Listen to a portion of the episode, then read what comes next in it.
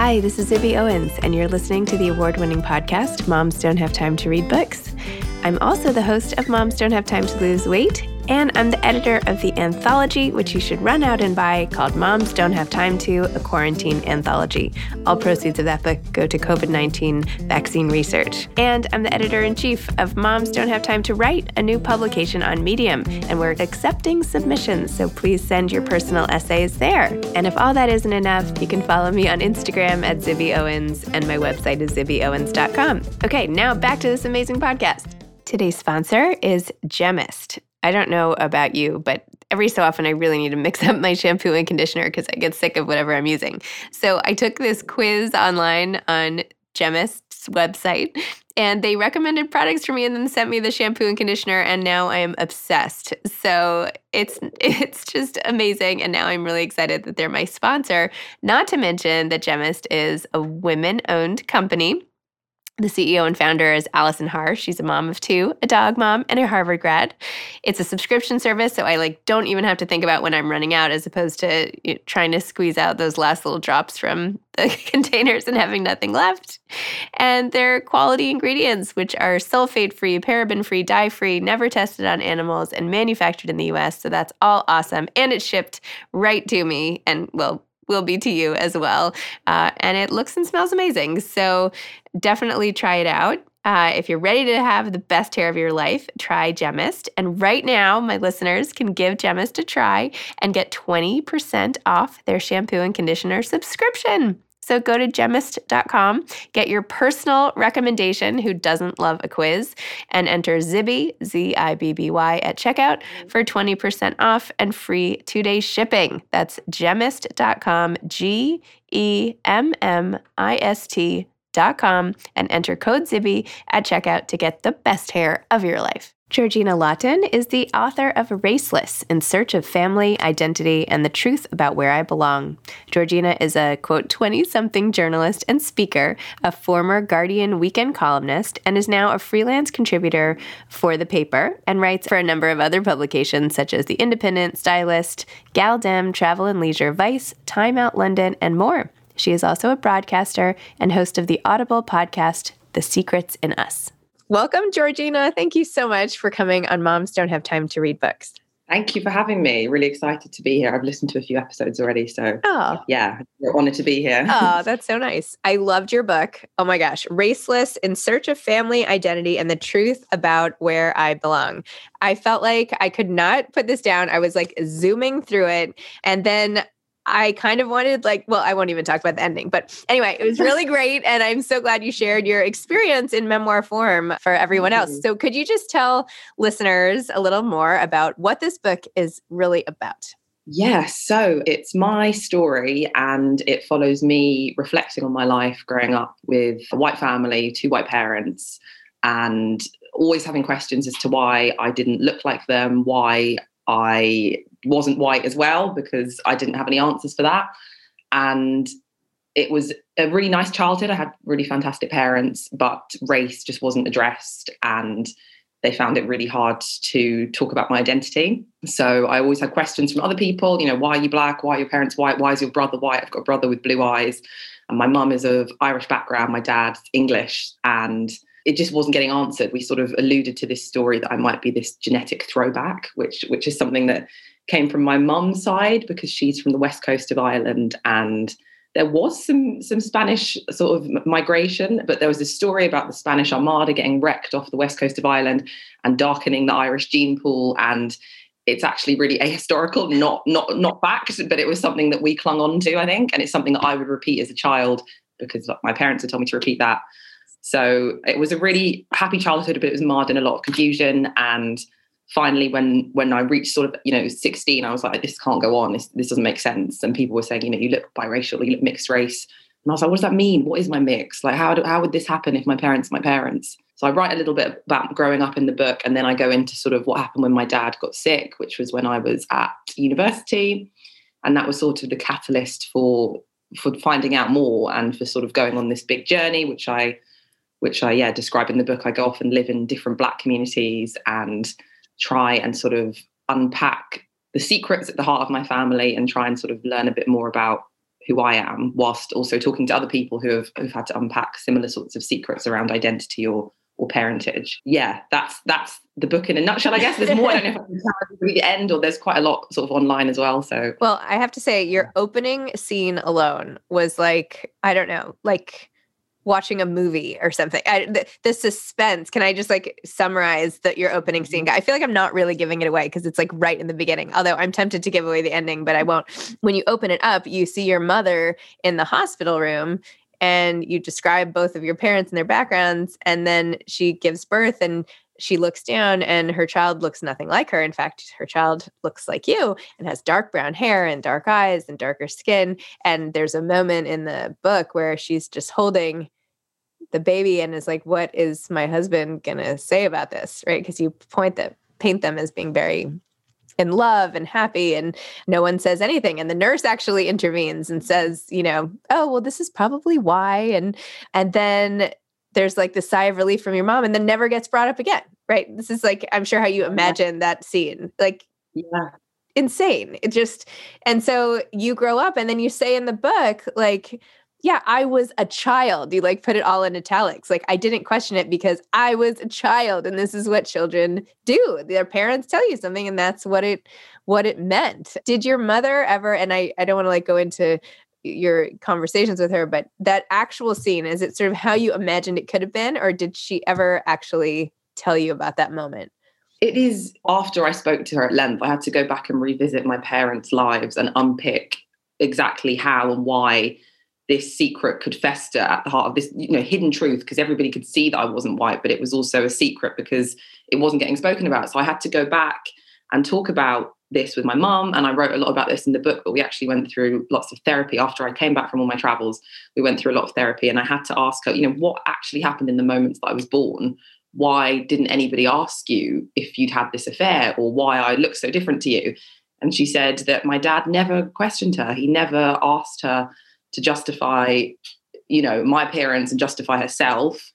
And then that sort of codified the secret, like it codified the silence. And then everybody else took their cues from my family after that. But it really came from uh, my parents not not addressing it in their own marriage the second I was born. The nurse gave them this little kind of seed that then grew into the whole tree of our family, but it was not something that they addressed ever between themselves. It was just not spoken about. And then I was raised in a lot of love, but I was also brought into this silence, and that was confusing at times. So I had to go back and ask my mum, you know, why did it happen, but also understand her position as someone that was brought up in Ireland as a Catholic in the 60s and who held so much shame and so much guilt with this secret and how that kind of manifested itself in our relationship.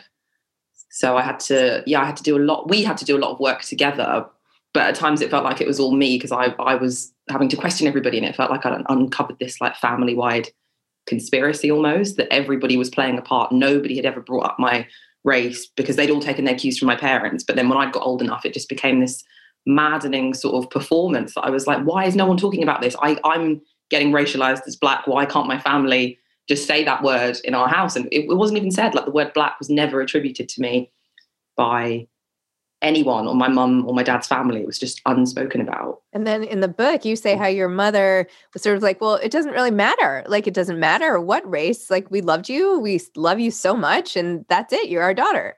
And you're like, well, this color blindness is not really helping me out. You're leaving out an enormous piece of my own identity. Tell me a little more about that part. Yeah, I think my mum's view at the start of discussing all these things was sort of, you know, very indicative of, of this wider kind of issue that I think whiteness has, which is if we address race in any way, shape, or form, it's you know it's, it's going to lead to something bad. So let's just not address it at all. But in our family, I had to tell her how insane that was because I'd been growing up being racialized by other people for my whole life, and for my mum not to to take that part of my identity into consideration. It was it was willfully ignorant and it was it was coming between us because she wasn't able to to fully understand me and where I'd come from and my experiences because she was trying to you know, make me into something that I wasn't, basically. So she found that really hard to un- understand when we went to therapy and we had a therapist who, who spelt that out for her because I felt like that. But I was like, can I criticize my mum? Am I able to criticize my dad? And to have a therapist spell it all out was really, really enlightening. And it gave me a lot of permission to continue writing about these kind of things and to continue talking to other people because I needed those words to sort of legitimize the experience that, you know, this was a colorblind upbringing and it shouldn't have been because I am not a white child. So it needed to be, it needed to be addressed.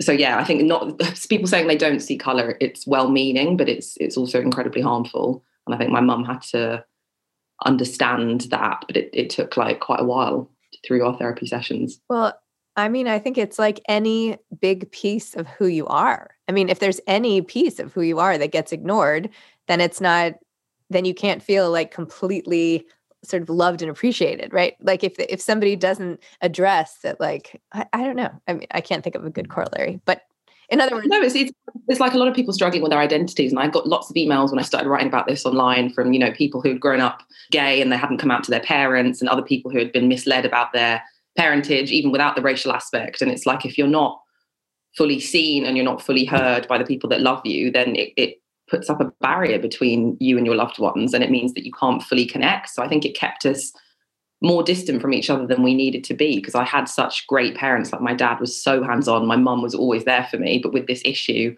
they just couldn't bring themselves to discuss it, which meant they they couldn't fully connect with me in that in that way. So again, that was really painful. Like going back and explaining that to my mum because there's parts of my life that she'd missed out on and that she deliberately shut up, herself off from because she couldn't address her own shame and her own guilt around why I looked the way that I did because that had come from you know her having an affair.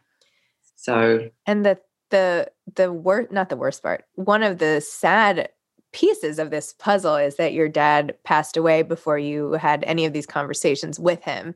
And it's so mm-hmm. funny. I don't even know why this is on my desk, but I have Dani Shapiro's Inheritance like right here. And then I have your book. And these are like both about the deep love of like a daughter for a father despite the secrets that were kept right and how much did the dads know and i mean it's such a mm-hmm. like what do you do when the person who loves you the most was keeping something from you or did you not even feel like like it honestly seemed from the anecdotes you related in here and even like his conversation with his friends and that he never acknowledged it in his own mind. He was just like we don't talk this is mm-hmm. right? And like like a denial of of sorts. Do, is that how you feel or do you think he like what do you think was going through his mind I, I, replay it so much and I go over it and over it and I still don't know and I don't think I'll ever know but I, I, I feel in my heart of hearts like he knew that it couldn't that it wasn't a logical conclusion that I must be his but he hadn't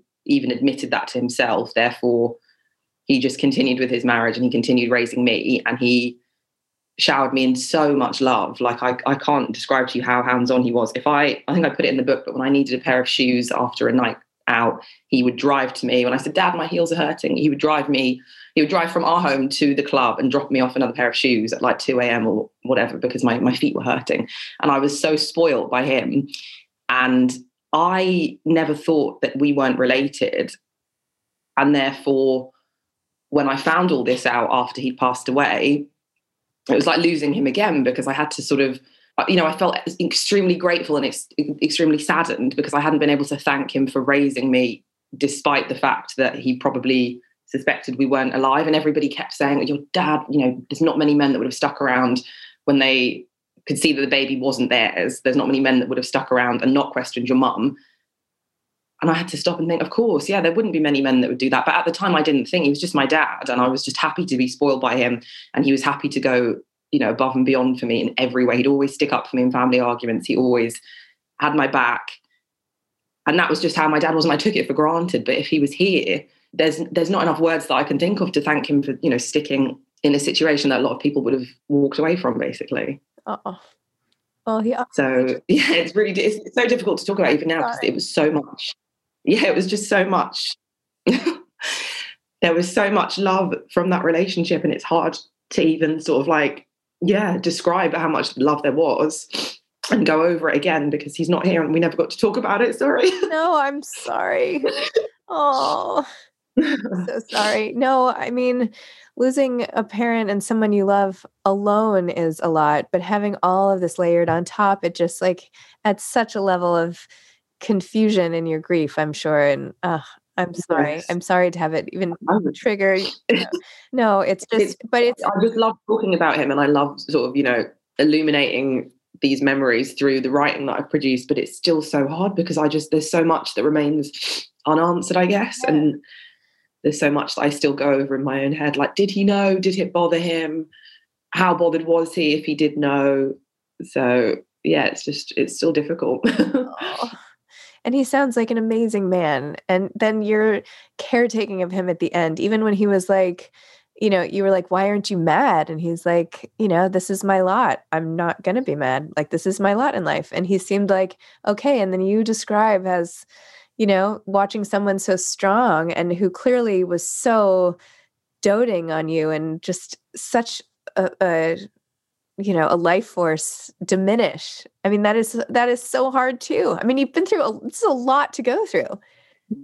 Really? yeah there's a, a, lot happened yeah in a short space of time after like you know a relatively normal upbringing with some some strange kind of racialized incidents in my childhood. It was pretty sort of suburban and quiet. I talk about growing up in a book and going to a catholic school and it being pretty you know steady apart from the the questions from strangers every kind of couple of months. Why don't you look like your family but then a lot happened in a short space of time when my dad got really ill. And then, you know, yeah, that was so hard, as anyone knows who's who's gone through, you know, looking after a parent with cancer or watching somebody wither away through like a long-term illness. It's just completely devastating. And you can't you can't escape it. It's there every day and they're living with it every day. And then even my friends, I talk about that in the book, they had to support me a lot because I was falling apart watching my dad fall apart. So it's like a knock-on effect. And yeah, that was very, very traumatic. And it just didn't seem like the right time to to sort of delve into this family mystery. I, I tried to a little bit and I talk about that. And I asked my dad, you know, why don't we look like each other? And can I get a DNA test? And he said, yes, that's fine. I couldn't bring myself to process it when he was when he was so sick because that was really the priority and he his priority was looking after us and making sure that the family was taken care of and that you know like any outstanding things were kind of signed off. That was his priority. He was really focused on making sure me and my mum and my brother would be fine once he was passed away. So i just couldn't sort of unravel this this 23 year old family mystery in the middle of all that. It just didn't seem like the right time. But then that's something i still grapple with. Like should i have pushed for answers or should i have no, you did. You, know, you did what was right at that time. Don't look back now. And mm-hmm. I mean, that's what you had to do, and you were. I'm sure you were right. Yeah. Like otherwise, you would have done something else. Do you know what I mean? Like had it felt at all right, you know, for whatever reason.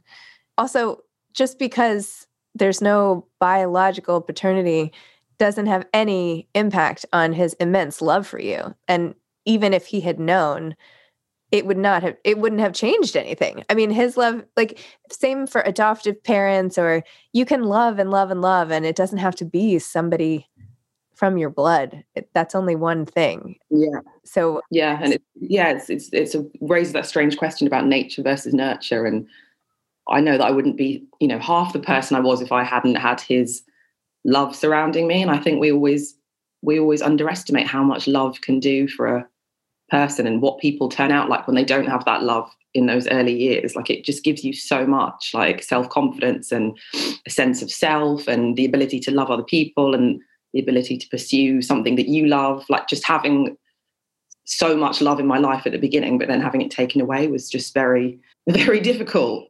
So yeah it's something that i've tried to sort of portray in the book but he's always going to be my dad regardless of course. It's just having to deal with the shock of that information and then process sort of a new identity because of that it was very bizarre yep. very difficult and it's funny that you have that book because i feel like there's a lot of people going through similar things right now because i get lots of emails about you know how the dna testing world is democratizing things for a lot of people but also drawing skeletons out of closets that haven't haven't ever been been taken out. So it's yeah. it's a very interesting time to see how the industry is impacting upon people's families and family secrets and how that kind of changes our perception of of how we love one another or will it change our perception? I don't know. Some people cut their family off when they find out these kind of things. Everybody deals with it differently, I guess. And I've definitely gone through my own process of being extremely angry and then being very reflective and then, you know, being very confused. It's a whole it's a whole process. So it's a lot and it's something that at the time in whatever 19 when whenever you were born like i'm sure your mother was just not even they could never have imagined and like so many other families like you just don't they just never they, the option was not to discuss and how would they possibly have been able to imagine the science advancing to this point so quickly really i mean it's it's really mm-hmm. mind-blowing i you know now this is going to make me sound like a stalker or something but after i read your book i was like i really want to see what her parents and her brother look like. Like what do they look like? What is because you alluded so much to these pictures and the visuals of the whole thing and there were a lot of pictures you posted or not a lot but a handful of your dad on instagram or wherever but i haven't found any of your mom and then i was wondering why why not? Like did you was that on purpose? And then i was wondering what is your mom? I mean she's still alive as far as i know yeah. Mm-hmm. Like, what does she make of this whole thing? Like, does she want to be a part of your story? Like, she seems super private. And yet, here's this book. So, tell me about that. yeah, interesting question. Um, I think at the beginning, it was really hard for her to understand why I was putting our, our private lives in the public hemisphere in, in such a such a huge way. I was writing online in The Guardian and I had a little family column, which is how this book actually got created because I got contacted after the, the column did quite well and asked to write a book. And my mum and I were going to therapy whilst I was writing the column. And we would discuss my writing in the therapy session. That would be a whole session. She would say, I'm very annoyed this week. You know, Georgina's writing about our family and everybody can see it. And I'm not happy with how this is panning out and we would discuss that in therapy and the therapist would you know try and make her see that this is my way of expressing myself and i've got this creative outlet and i need to understand what's gone on over the years in order to process it and move forward. But my mom doesn't work like that. She doesn't have the same creative expression. Even in therapy i would always talk and talk and talk and she would be a lot more reserved and a lot more reluctant to speak. And sometimes there would be long silences where the therapist would have to you know prompt her and say what do you think of this? Or how do you respond to this? And i think a lot of it came from her feeling really guilty but a lot of it also came from just us being really different i think. Like i really need to speak and talk and write in order to process the world around me. Whereas my mum you know she's raised on a farm in ireland in the 1960s it just she didn't have time for hugs. She didn't have time for reading and sort of those kind of pleasures. It was it was a hard life where she had to help out a lot. And then once you were old enough, you moved to Dublin or you moved to London to, you know, be a receptionist or to be a teacher if you were smart. And those were the options. That was it. Like there wasn't really a lot of time for for play and telling your family that you loved them. It just wasn't like that. They're quite stoic as well, my Irish family. So she found it really hard.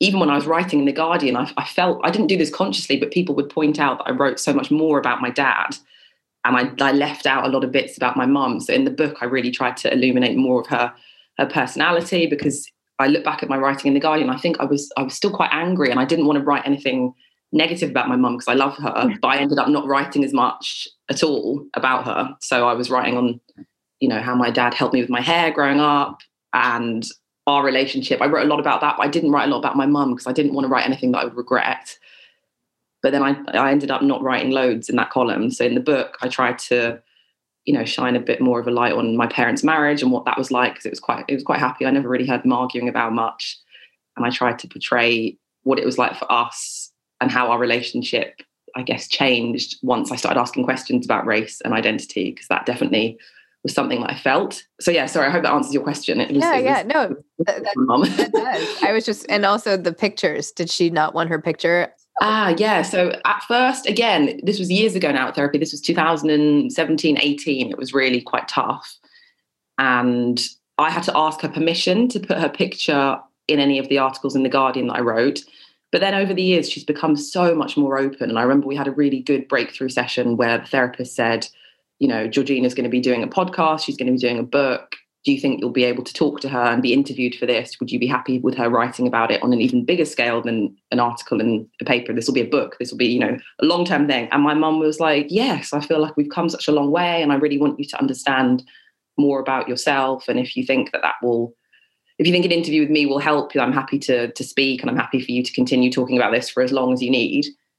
And I sort of remember turning to her and being like, whoa. and the therapist was like, this is a big moment for you, Colette, that's my mum's name. I think you should have a hug. And we stood up and we had this big oh. hug and we were like crying. And it was just a really big moment for me because she never used to be that open to me communicating to others about our family. so that was lovely. And now with the UK version of the book, you know, there's a photo of my mom, my dad, and me as a baby on the front. Is there? Okay, I have to go look that up then. Yeah, yeah. So she's on the front cover now, and that was I thought that would be a, a battle, but she was quite happy, quite happy with it now. She's come like a really long way. I wonder why so, they didn't do it here. Yeah, just with the different publishers, they've all got different ideas about what what looks best. So the US were very keen to have no photos and have a typography front, but the UK were really wanting to have a photo. So well, it's a very cool cover, regardless. But yeah, I really like the US one. wow. So where do you go from here? You have this book coming out, podcast on Audible. You have you still do your column? How like what is going on? What happens next for you? Yeah, so it's a weird one because I'm now doing all these interviews about about raceless, and I guess it's a story that I started talking about when I was traveling in 2016 17 and it's followed me all the way up to 2021 because there were delays with the book. It was supposed to come out in 2020 but corona and i'm going to carry on talking about it for a while i guess because that's the book circuit. You need to keep talking but it's really weird because it's sort of like emotional time travel. You go back and you relive memories that some of some of them are quite painful and you want to keep talking about the book but also i guess you want to try and work on the next thing. So i've got a travel guide coming out which is for black women and that comes out this year and that's focused on all my travels and then obviously raceless is coming out in february and i'm now in the process of sort of writing articles about things in the book to kind of yeah draw attention to that so i don't have the column in the guardian but i'm doing another big piece about my family and how getting a dog during lockdown actually helped me and my mum kind of come back together a little Aww. bit.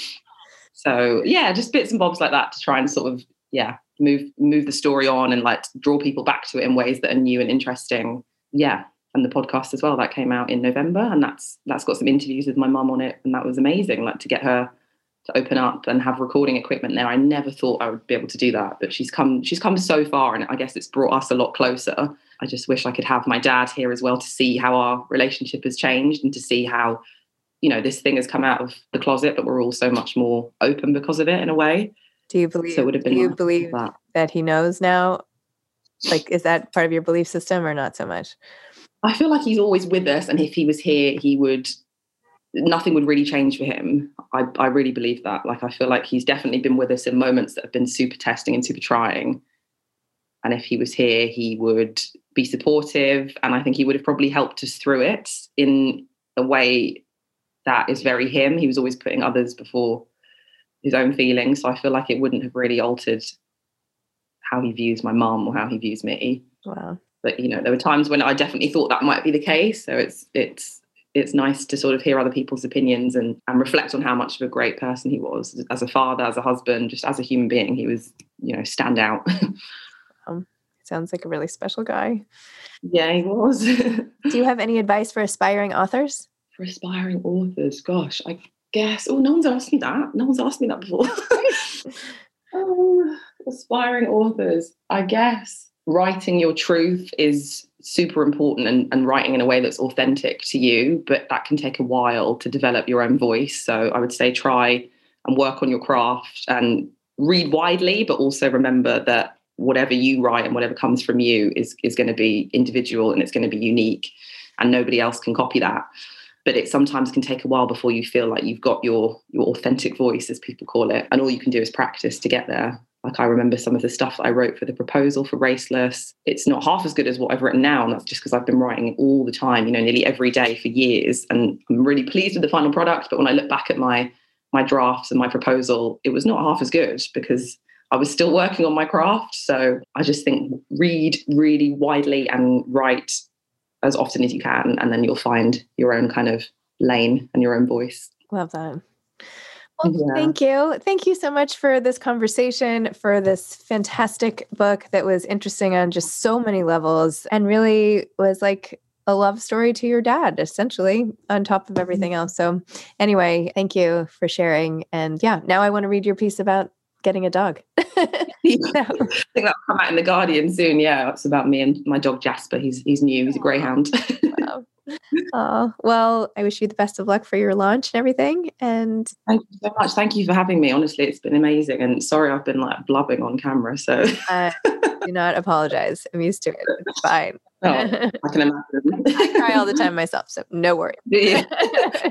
yeah. Healthy, honestly. I tell everybody have a good cry at least once a week. It helps. Oh, good. Yeah. Do we have to limit to once a week? All right. Well.